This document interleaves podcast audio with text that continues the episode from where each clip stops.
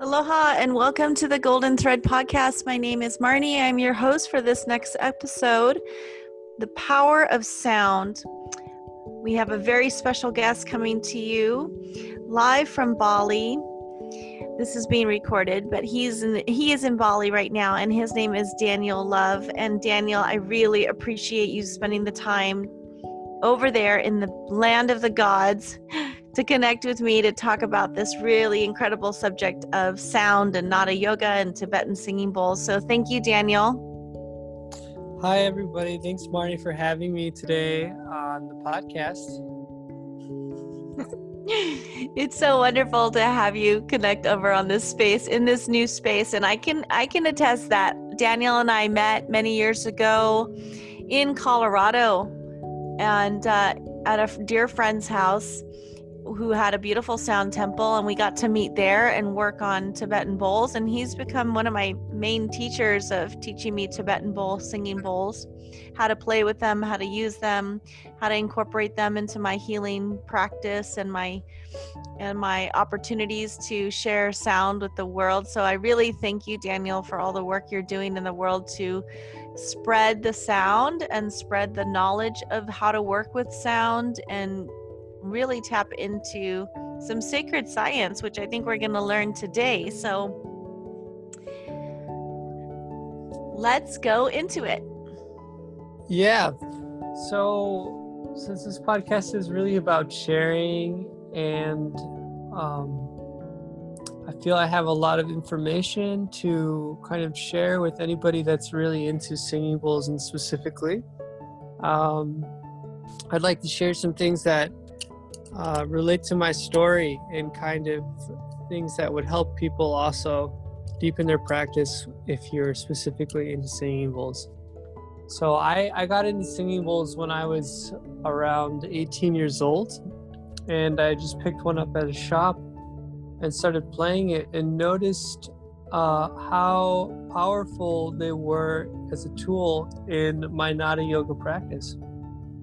And I started reading a little bit online about them, and I noticed that there was no real information about singing bowls past 1970. But I, I saw that they were over 2,000 years old. And according to the Louvre Museum in France, um, some of their singing bowls are actually in the Egyptian section and go back all the way to 4000 AD. Um, but what got me most interested in singing bowls, and I think a lot of people listening to this, if you're into singing bowls, you might find this interesting, is there's absolutely no texts about them. And how can something where it's so old and so prevalent, even in uh, paintings and artifacts, have no absolutely no text? So I, I kind of set out to really start asking this question why were these ancient instruments made and what were they used for so i started playing singing bowls with my friends and i would go to these different spiritual people and they would say oh this bowl it's it's blue color it opens up this this portal to this place blah blah blah and i was saying oh that's great uh, I, I don't experience that at all, but that's really cool that you experience it. And I don't even know if you're telling me the truth. And then something very interesting happened, almost like a scientific experiment, where I would go to all these different people and they would say the exact same thing 99% of the time. And after about 10 people with my first bowl saying the exact same thing, I said, wow, we could only conclude that this is like a science. If we have 10 different people, that they all don't know each other, and they're all seeing and experiencing the same thing from the same bowl on an etheric plane, this bowl actually must do this thing. So that's that's when I really decided that these mystical ancient singing bowls had some sort of spiritual power. So I, I, started going down to the Amazon rainforest and doing a, a study and practice down there where I, I realized that these bowls could be experienced in silence and when the mind is still, like a muddy glass of water becoming still, and then the mud raises to the bottom, and you can see the sound current of the bowl more clearly. And from there, I said, I have to go to where these are from and start studying from uh, a teacher or a master of some sort. So I very quickly bought a, a plane ticket to Nepal and I started just walking around asking where where's singing bowl teachers and I quickly found out that there were signs everywhere and I said wow there's like hundreds of singing bowl masters in Nepal I should take uh, this three day course that everybody's offering and coming to find out I met this this man in this little small room and he said, I'm going to teach you singing bowls. And I said, okay, it sounds good. So he started putting the bowls around my body and uh, he said, I said, what can you do with these bowls? And he said, I can tell you what's wrong with you. And I said, great. that sounds good. So he started putting the bowl around me. I had my eyes closed and he, he took the bowl and he waved it over my, my groin area and uh, it surprised me. So I, I moved, like, wow, this guy's waving a bowl over my groin. So I moved my body. Uh, and 30 minutes passed, and I asked him, uh, What's wrong with me? And he said, Oh, well, when I was by your groin, I noticed you had a problem there. And I said, Why? And he said, Because you, you, you moved your body when I waved the bowl over there. And I'm thinking, Wow, this guy has no idea what he's doing, and he just charged me a few hundred dollars to take his course. Uh, and I found out that that that that was the experience of most singing bowl teachers. And really, when you really are honest with yourself, the, the experience of most singing bowl teachers and practitioners is they're not really authentically experiencing anything and they're just kind of teaching and assuming or think it's like some sort of book. I, I learned this book from somebody and then I know it, but I don't experience it.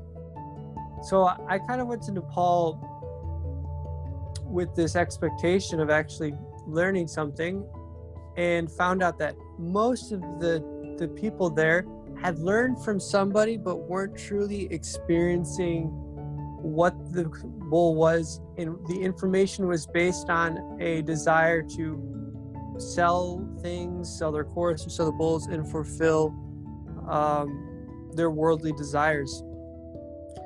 And I wanted to f- figure out where all this information was coming from. Where did do, did they learn from?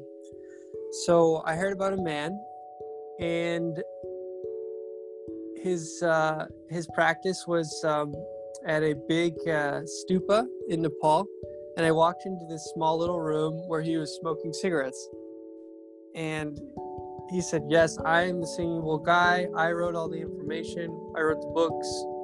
And I said, Oh, great. It's probably another one of these guys who puts singing bowls over groins and tells them people that there's something wrong with their groin.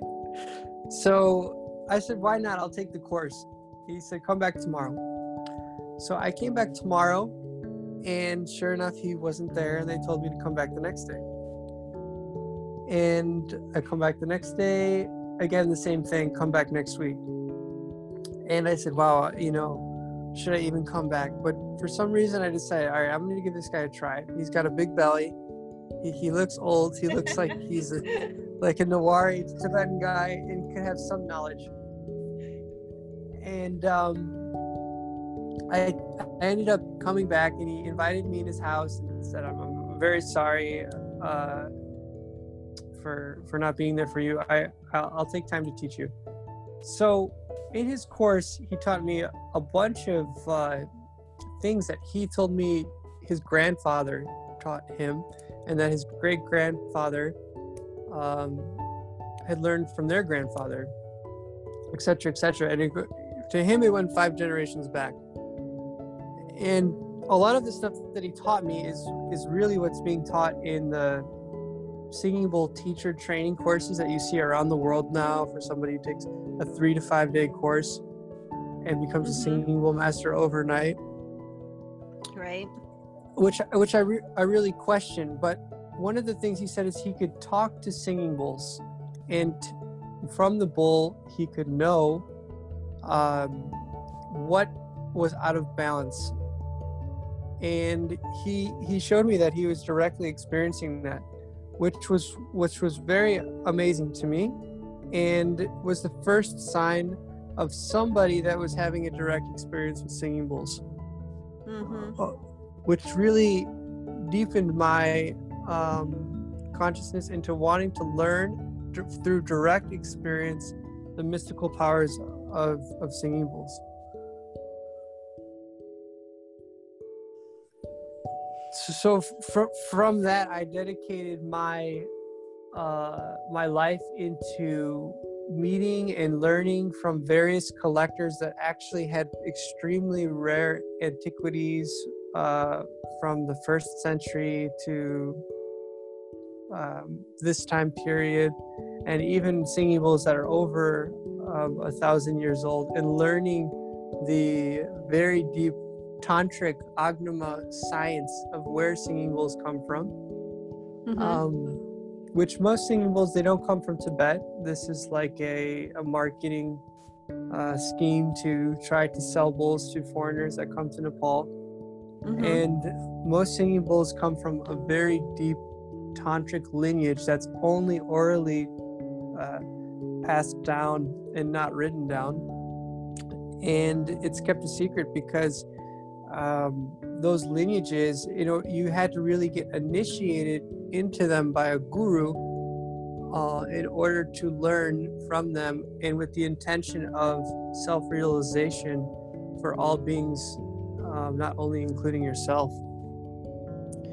So, th- this is where you begin to jump into the infinite ocean of consciousness and singing bowls and seeing how deeply rooted they are in Vedic culture, in Taoist culture, in, in Buddhist culture, and Jainism, and Hinduism of all sects, and how incredibly old they are, and how to identify millions of different types of singing bowls, where they come from, where they re- were used from.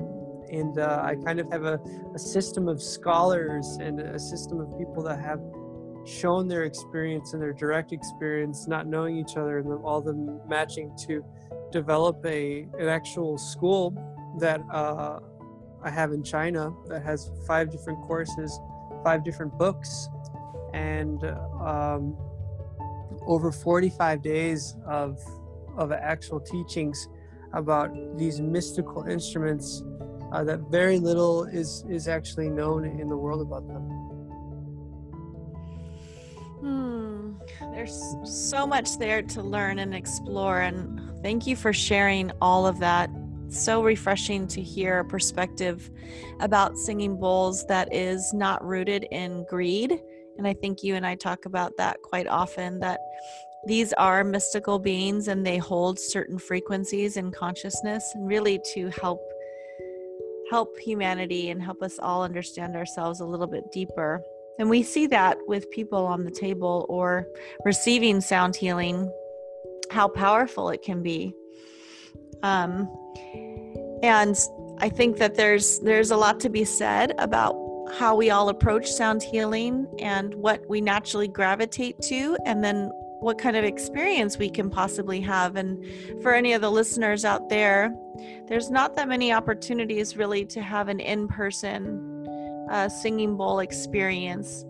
There is more and more sing- sound baths that are happening all over the planet, and you might be able to listen to a sound healing through um, YouTube or a video or Vimeo. But of course, the actual in person experience, there's nothing else. There's nothing else like that. And this also goes into the understanding of one of the areas that you were very interested in, which is Nada Yoga. And can you explain a little bit about why, what Nada Yoga is, and um, how that relates to to sound, or that is the the pursuit of, or that is the study of sound, right? Sure. Yeah. So we have we have really the origins of singing bowls deeply rooted in Nada Yoga, and in in my perspective, coming from America, very little is actually known about Nada Yoga, and it's just kind of a word that's slightly tossed around or picked up from 15th century teachings within the Kundalini community. But mm-hmm. Nada Yoga is one of the first yogas within the Vedic culture to arise um, thousands and thousands of years ago. And those teachings can be found in a practice called Dhrupad, which is the understanding and direct experience of the inner sounds of the universe, um, which are mainly derived from different Sanskrit um, characters and vowels within inside of the human energy system and how the microcosm connects to the macrocosm. And this is a very, very, very, very fine study uh, that should be taught by a, fully realized master and disciple um, dynamic where the the master actually uh, takes his and experience through the wholesome sound of the universe and basically teaches you through sound um, in the wholeness of sound. And helps you turn your your vehicle your divine temple into like a tuning instrument to say sound through through your voice which is used in various techniques inside of Dhrupad, like alap, really understanding what a shruti is, which means uh, a sound, and how to use techniques to fully go into the sound in union, in harmony. Um, and these masters, a lot of these schools in India, they're practicing 12 hours a day at an ashram and just diving completely dissolving their consciousness into one single sound until they can go infinitely into Nada Brahma, which is the sound of the universe. Um, so from there, you have hardcore, dead hard Nada Yoga masters, and then we have all of the teachings that have dripped down from the nectar uh, Godhead and left beautiful uh, droplets all over the Western culture, resulting in amazing teachers and amazing therapy techniques using different offshoots and new age Nada yoga practices, such as really sound healing, uh, for our modern day needs um, in, in inside the matrix, um, which is really uh, amazing. And I don't feel like the that the ancient Nada Yoga teachings is any better or less better than the modern day Nada Yoga, Nada Yoga teachings that we can see inside of yoga studios and people's uh, sound baths and personal sound healings. But when we start to really deep dive deep into it, it definitely has roots inside of the Vedic yoga uh, culture, um, and from from that culture, uh, we have many different instruments that represent the nod, and one of them was the the singing bowl, which we call Tibetan singing bowl, but the singing bowl originates inside of the Vedic culture. Uh, so it's best just to call it a Himalayan singing bowl.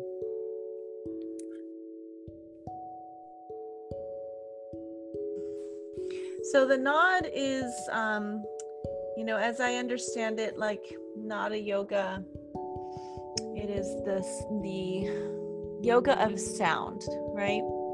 And there are many ways to very few people get to go to India and experience it the way that perhaps you have or other very serious practitioners have been able to to go practice with um, these cultures that really embody that what would you suggest for you know everyday people all over the world who might want to be experiencing something like this, how can they go about that? Sure. Yeah, I think that the the thing about if you meet a Nada yoga master in the Himalayas, his even his personality is hard to relate to. Um, because he's he's just a sound current that's sitting in in a room and the way he te- those teachers you normally teach is they are just sitting there all the time and their student sits next to them and they start saying sa or a sound and then you repeat it. Uh, so i feel like for most people uh, psycho emotional human level consciousness is very necessary to begin even touching that. So it's it's very good to find for instance in the Kundalini community, which is a more of a, uh, even if we look at the system of the Vedas and the ancient system, it's more recent than this old style. Uh, this is more of a relatable consciousness construct and teaching of our time, uh, where you can actually go to a Kundalini class and directly experience a, a nada, a, Anada uh, Palooza with a, like a, a, sound bath and sound currents over overcoming your body and washing all of the nadis. And this is something that's probably available near you if you live in America. Is getting a experience where you pump oxygen, pump prana into the body, dilate the consciousness, expand the consciousness, make it more like a sponge, and then uh, lay down in shavasana and have somebody play a gong for you. This this this at core is is a direct nada yoga experience that everybody can have.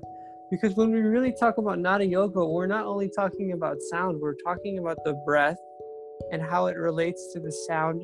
And if I just say sa or ra, you're not going to actually experience that unless we transcend our five senses and go into super consciousness and then experience the sound from that level. And again, the closest people that are sharing that experience and embodying that, because to really share the experience, you have to be an embodiment of it. The, these teachings are not on the level of the mind, they're on the level of um, cosmic unity. So if you find a, a Kundalini course near you and the Kundalini teacher has a gong, that is your you're really your doorway to understanding the Nada. And as we know, that the the lineage of Guru Mukh and um, that entire ray of light that's coming into the planet has spread into our Western society, where these other ancient Nada Yoga lineages and tantric lineages of, of sound, they haven't really, you know, infiltrated the the Western culture in a way that's so publicly available. Yes, thank you for that. I agree. It is um it's very unique to and you know I I also was able to experience that in my own kundalini teacher training. The power of the gong um, which came through during that with pranayama and postures and relaxation to then, like you said, become the sponge and absorb the consciousness of those sound currents is something that was only available to me or that I could only find through a Kundalini practitioner. That was the only group that was actually practicing this and sharing this, um, which was a fabulous way to experience something like that. Otherwise, the only other option I could see is this really big group of people working with crystal bowls. So I wanted to talk about that and teach, you know, if if we're done, I mean I love talking about the nod and the omniverse, knowing that all sound comes from om. And a lot of people realize they can turn their own instrument of their voice by chanting the bija mantras within the body in order to actually activate the chakra system. They can then become the nod, they can become the om, and move their consciousness into higher spaces of reality, thereby doing self realization practices and having a very surreal experience in real time. Uh, these are the kinds of things that I think are exciting right now because it is available for people to experience more and more And with the internet now, there are all kinds of offerings out there. So what I, I'd love to talk about a little bit more is, you know, if they if people aren't you know, in America, there are quite a few Kundalini teachers. In the world, there's quite a few Kundalini teachers that have access to the gong. Um, but then there is also the other aspects of sound healing, which moves into Tibetan singing bowls as well as crystal bowls, um, tuning forks, and all the frequencies. Can we talk a little bit about you know your your viewpoint on the difference of crystal bowls and Tibetan bowls and why you choose to just work with Tibetan bowls. Sure. Yeah. You know, I, I'd like to start with acknowledging your your thing again, where we have something that's so beautiful that's readily available, that in the form of teacher trainings for Kundalini, and and that is what is available in in America right now, and it, that is what these people have gone die-hearted and transformed their entire life to transmit and teach these teachings. Because when we really start talking about getting authentic information that can be transferred from one human soul to the other this is what's most important inside of nada yoga and usually happens within lineages. So my my my opinion on learning about singing bowls and i don't feel there's i know in my heart that there's only a few people that i would consider have completely dedicated their entire life work and study on singing bowls and that's that's their main thing in in what they do and then there's a lot of people that are really into it and they do a lot of work with it, but uh, it's not it's not like they gave up everything in their life to become an expert on singing bowls. So the, the, the main issue with singing bowls is there's such few teachers in the world that really, really are wanting to be an embodiment of the knowledge and the sacred practice on on what they're really capable of. And because of that we do, we have a lot of um, other uh, types of teachings that really are like take this three to five day course becoming a singing bowl master.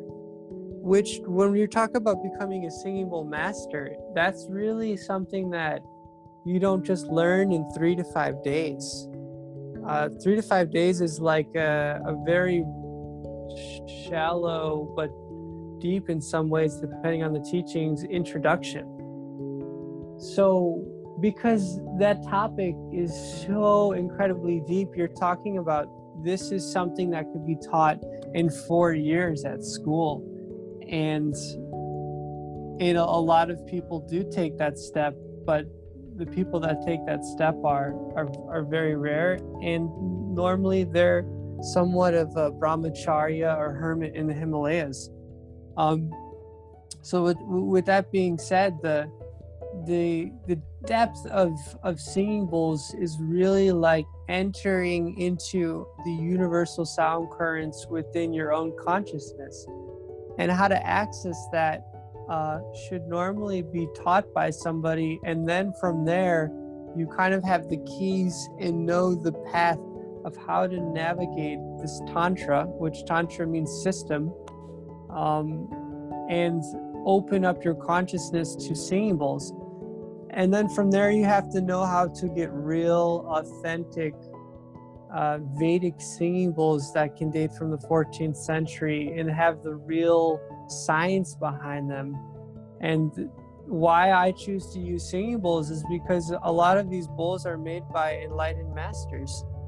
Um, and they are some of the highest sound technology in on the entire planet that were left by masters and can still be purchased um, which is mind-blowing and they're they're that's the reason is because we don't really have them in museums and scholars haven't been able to date them and we don't have the level of consciousness to truly understand them except for a few individuals uh, that have their own healing practices when I say a few, maybe it's 10,000, but still in, in relation, that's a very few amount of people.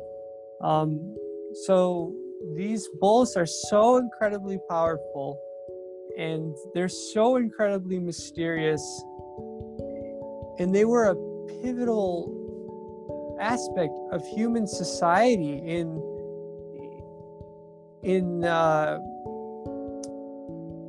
the Vedic culture and the, the Tibetan culture, but the bulls from Tibet were really coming from the Vedic culture and the Taoist culture and all these different cultures. But but now it's like it's completely disappeared, and it's what are these things? They're just you know they're for eating or something now uh, and we don't know how to date them. So this is what really fascinated me about singing bowls and now i wanted to be able to translate that into ways that people could understand so i have courses that are designed with books and for for for the first it's it's an entire three day course just to learn about how to truly play a singing bowl and how to play a singing bowl for for other people.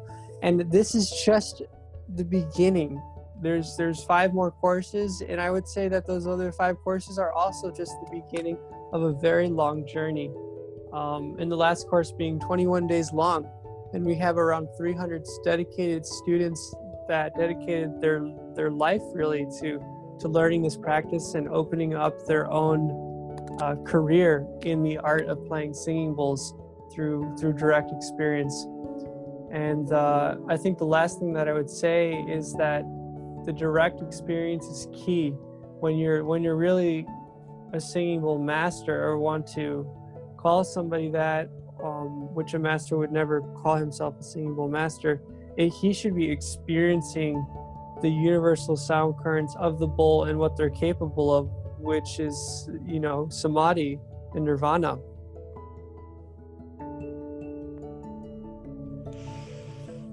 Samadhi, so beautiful.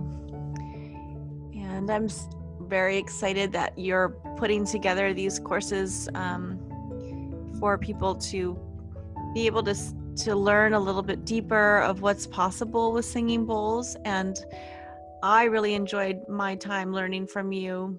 It's helped me in in my process of of being a sound healer and then working in hospice in particular with sound understanding the consciousness that's inside the bowls. And I think we talked about this before, which is understanding the seven metals that are in a in a singing bowl, and uh, the consciousness that's infused through the master who is making the bowl and infusing his consciousness into the bowl through the mantra and the sound. Can we talk about that a little bit? Sure. Yeah. So. Um if we go into the Vedic culture of astrology, um, it's very deeply related to consecration of taking the stars and the planets and solidifying them into physical form. So, really, somebody who makes singing bowls, for instance, in the 11th century has to have a vast array of knowledge on how to concentrate consciousness from the macrocosmos into an object, making it a reflection of the universe. So they figured out a, a Vedic science, and really it's a tantric science because tantric also can mean technique on how to create a physical object that connects to the universe and connects to the tantra, the physical body. So when you play the bowl, it's literally tuned to touch the physical body, the mental body, which is inside the emotional body as well, the pranic body, the etheric body, and align the mind, body, and spirit. And in order to experience that your samskritis, your mental oscillations of the mind, have to be uh, stilled down enough and your body identification has to be still down enough where you go into uh, a super consciousness state where the singing bowl can begin to tune and rearrange and align the mind, the body, and the spirit. And the technology that they they they were using um, to do this was put inside the singing bowl by these masters. Um, not only is it important that the the bowl is is has this technology, but the person using the bowl also has to uh, be aligned enough with their mind, body, and spirit that they know and how to use the technology and how to perceive the technology in a state of unconditional love.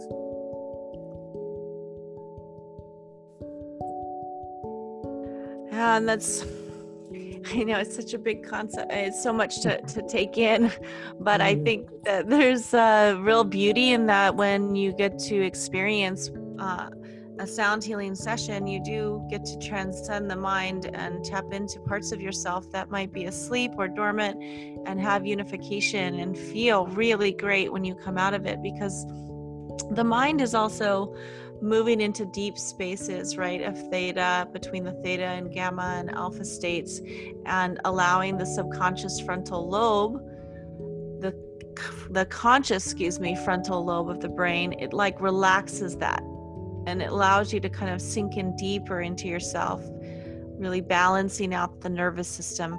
And these are techniques that truly, as a teacher for myself, especially a Kundalini teacher that or hatha teacher, meditation teacher is what my background is. Um, utilizing sound in order to help people move into those deeper spaces within themselves is a miracle. I truly believe that it helps people in ways that traditional meditation and yoga sometimes won't allow. Um, they're able to move past the resistance of maybe doing yoga for an hour or sitting and doing meditation for an hour. They're able to relax and lie down and still receive added benefit from this modality of healing, um, whether it is Tibetan bowls or crystal bowls. Um, they both have amazing supportive healing aspects to them. And I encourage you guys, if you haven't already, uh, follow Daniel on Instagram. His IG handle is We Are Divine Love, and his Halo coursework is, um, as he mentioned, being produced right now in China and is has classes going. Um, let's let me to ask you a couple of questions. Do you think that it's still like there are sound baths that are happening in various places on the planet. Do you think it's beneficial to attend a sound bath?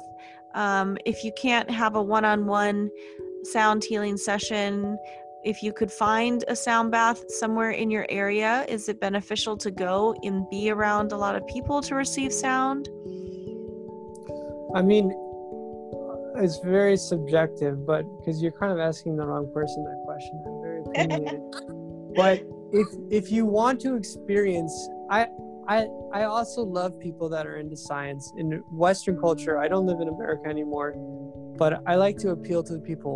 If you want to experience hypnagogia which is the state of alpha beta and theta it's the waking dreaming state where you're half asleep half awake.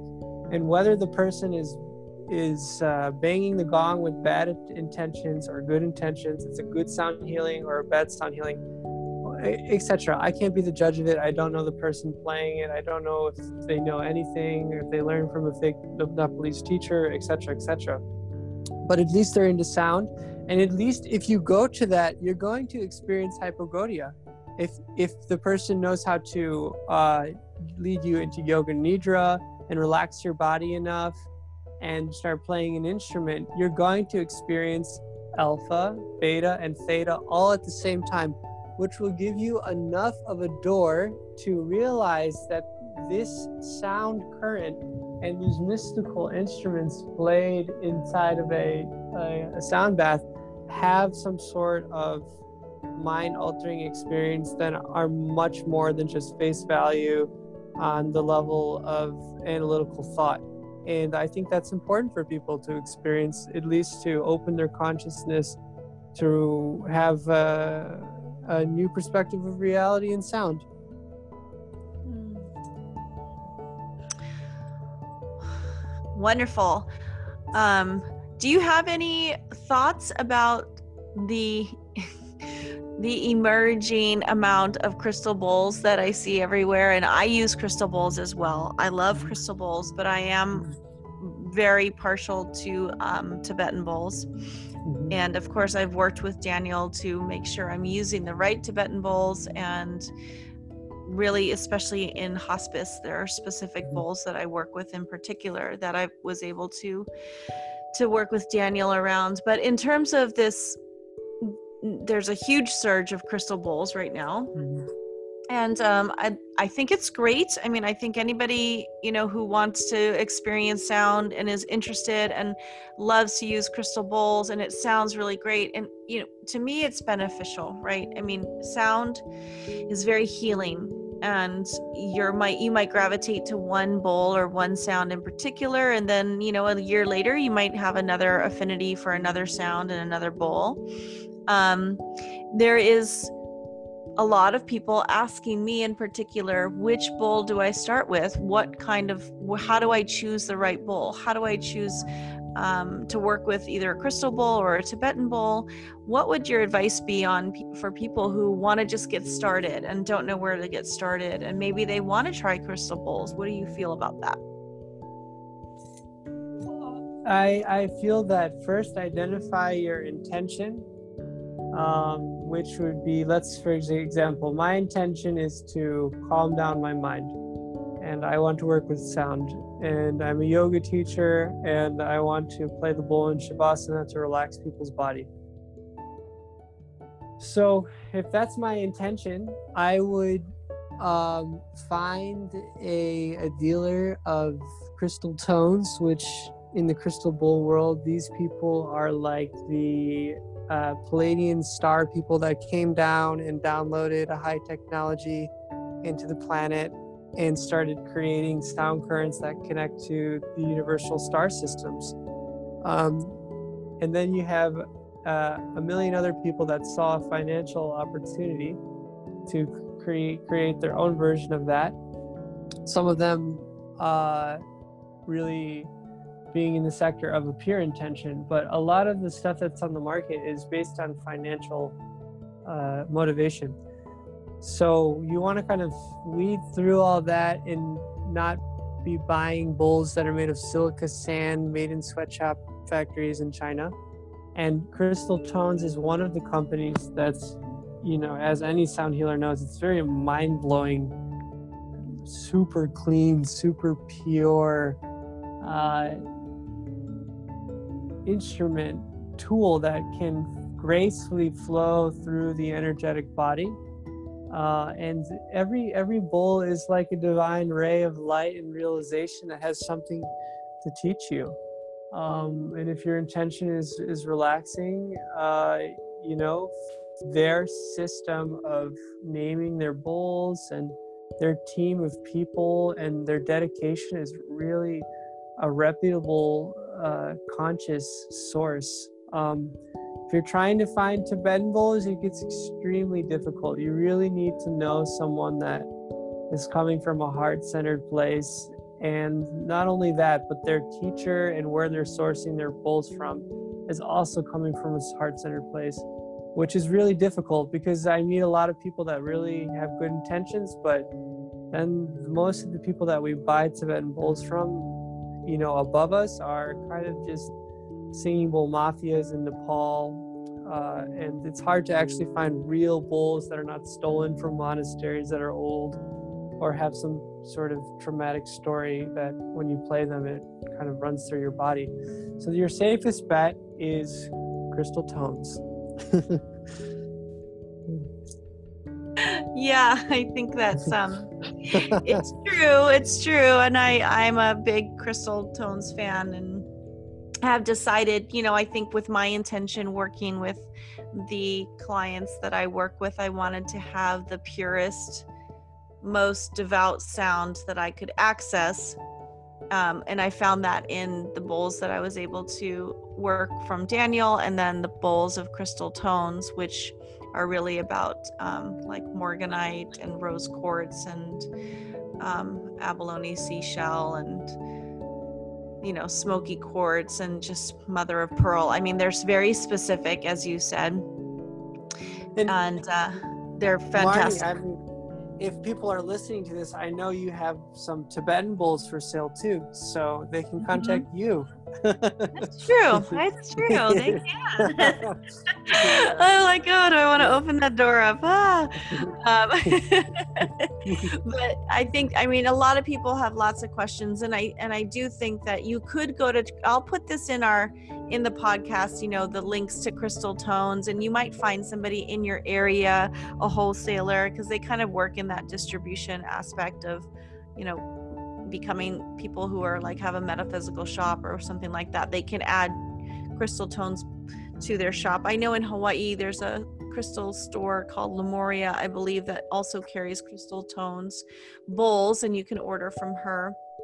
And i'll put that in our link as well. But uh, I think for the most part, if you're interested in sound and it's something that's calling you, and or you've you've been so blessed to have a sound session from um, a really to me, you know, sound healers are just angels on the earth, and mm-hmm. I think it's important to to recognize them for what they're doing. And uh, if you're fortunate to be in the presence of one, and you get to have a sound session, like what a glorious experience that is. And um, I wanted to just let you finish off with anything else that you'd like to share with this community about sound or the power of sound or anything else that you'd like to share? Yeah, I, think I'd like to share. I know there's some of you listening that they're, if you've gotten to this uh, end of the podcast, you're very interested in this stuff and you want to learn more probably. So I'm going to just rattle off some really good references for you guys. So there's a guy named Frank Perry who is one of the leading experts of singing bowls and Himalayan sounds, and he wrote a book called um, Himalayan Sounds, Volume 1 and Volume 2.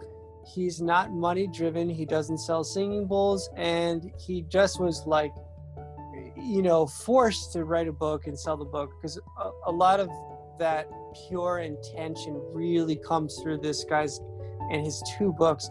And these singing bowl artists uh, and scholars, they write textbooks these are these are really people that you sit in their classes and for most people it'd be like this is so boring. This guy is like a giant textbook. But if you're listening to this and you want to become an expert on the topic of singing and sounds and ancient instruments frank perry himalayan sounds. And then we have another guy professor mitch nur which uh, we have different opinions about our our uh, specialties, but I, I do recognize him as someone that is doing hardcore research, hardcore studies, working with some of the finest antiquities in the world at the finest um, quality. And so those are two two people. And also, if you guys are really like, oh my God, I really want to dive deep into an entire life full of bowls, I do have a a school. Uh, it's called Halo, and it's about awakening your angelic consciousness and if you're still listening to this, you're probably from an angelic realm or celestial portal that opened up, and you're occupying a physical body now and want to know how to make sounds to anchor in the new cosmic consciousness and the new fifth dimension that this planet is moving to. So you can join our courses, um, which are not only in China, sometimes they're in America uh, after the whole entire Corona fun time is over. So. Mm-hmm we hope to maybe see you in those courses. Yes, absolutely. And I agree. If you are still listening to the end of this podcast, congratulations. We're so happy that you're still here. And it must resonate with you to want to be able to have access to sound and learn more about it. It, it has completely changed my life. And I can say that um, it's healed me very deeply. And to be able to be of support to those in transition and hospice. Um, utilizing the power of sound and connecting to the different layers of consciousness in order to help the soul transcend is is just truly a miracle. I'm really very fortunate and a lot of what I've learned has been from Daniel. So he is a fantastic teacher, very authentic and grounded, and comes from a space of really deep seva towards towards the nada. You know, really deep seva of like what is what is really truly important here.